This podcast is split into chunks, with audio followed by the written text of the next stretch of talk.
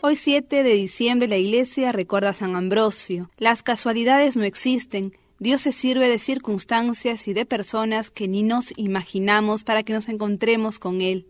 Ambrosio nació en Alemania, en la ciudad de Treveris, hacia el año 340. Su padre era prefecto romano en la Galia y murió cuando Ambrosio era chico.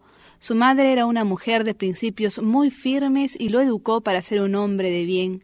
Después de la muerte de su esposo, decidió que era mejor que toda la familia regrese a Roma. Allí sus hijos tendrían más oportunidades y podrían recibir una mejor educación. Ya instalados en Roma, Ambrosio estudió griego y destacó como poeta y orador. Además, estudió derecho y ejerció como abogado profesión en la que destacaba cada vez más, no solamente por su capacidad oratoria, sino por su honestidad.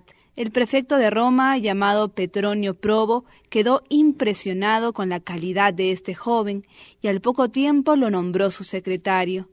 Si seguía así podría llegar muy lejos en la carrera pública y efectivamente no tardó en ser nombrado por el emperador Valentiniano como prefecto de las provincias de Emilia y Liguria. Solo tenía 31 años y tenía uno de los cargos más importantes del imperio. La sede de su prefectura era la ciudad de Milán y allí se fue a vivir.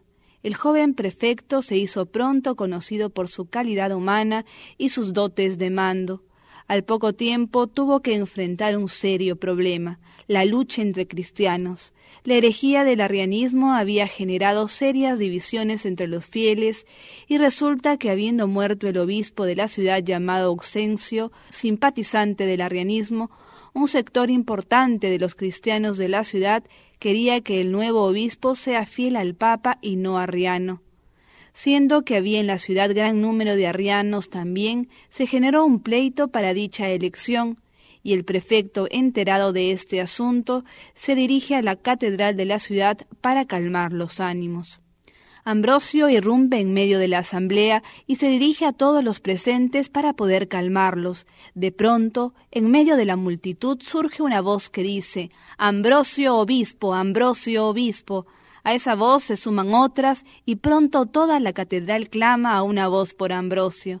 El desconcierto se apoderó de él y a pesar de todos sus alegatos, católicos y arrianos seguían exigiéndole aceptar el episcopado. Los obispos presentes interpretaron que esa era la voluntad de Dios y le suplicaron aceptase. Ambrosio salió y escribió al emperador sobre lo acontecido, y contra lo que él esperaba el emperador le respondió que aceptase. Ambrosio era cristiano, pero no estaba bautizado. Recibió el bautismo y a la semana fue consagrado obispo de Milán. Era un 7 de diciembre del 374 y nuestro santo contaba con 35 años. Inmediatamente repartió algunos de sus bienes a los pobres y el resto se lo dio a la iglesia.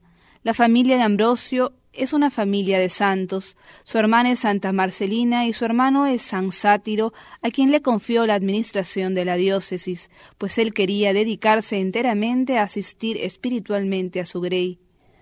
Una de sus principales tareas fue la conversión de los arrianos de su diócesis.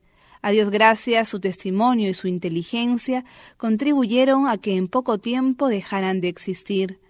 Su casa estaba siempre abierta a todos. Un día llegó una mujer de temple fuerte, pero profundamente afligida por su hijo Agustín. Era la futura Santa Mónica y le rogaba al obispo que hablara con su hijo.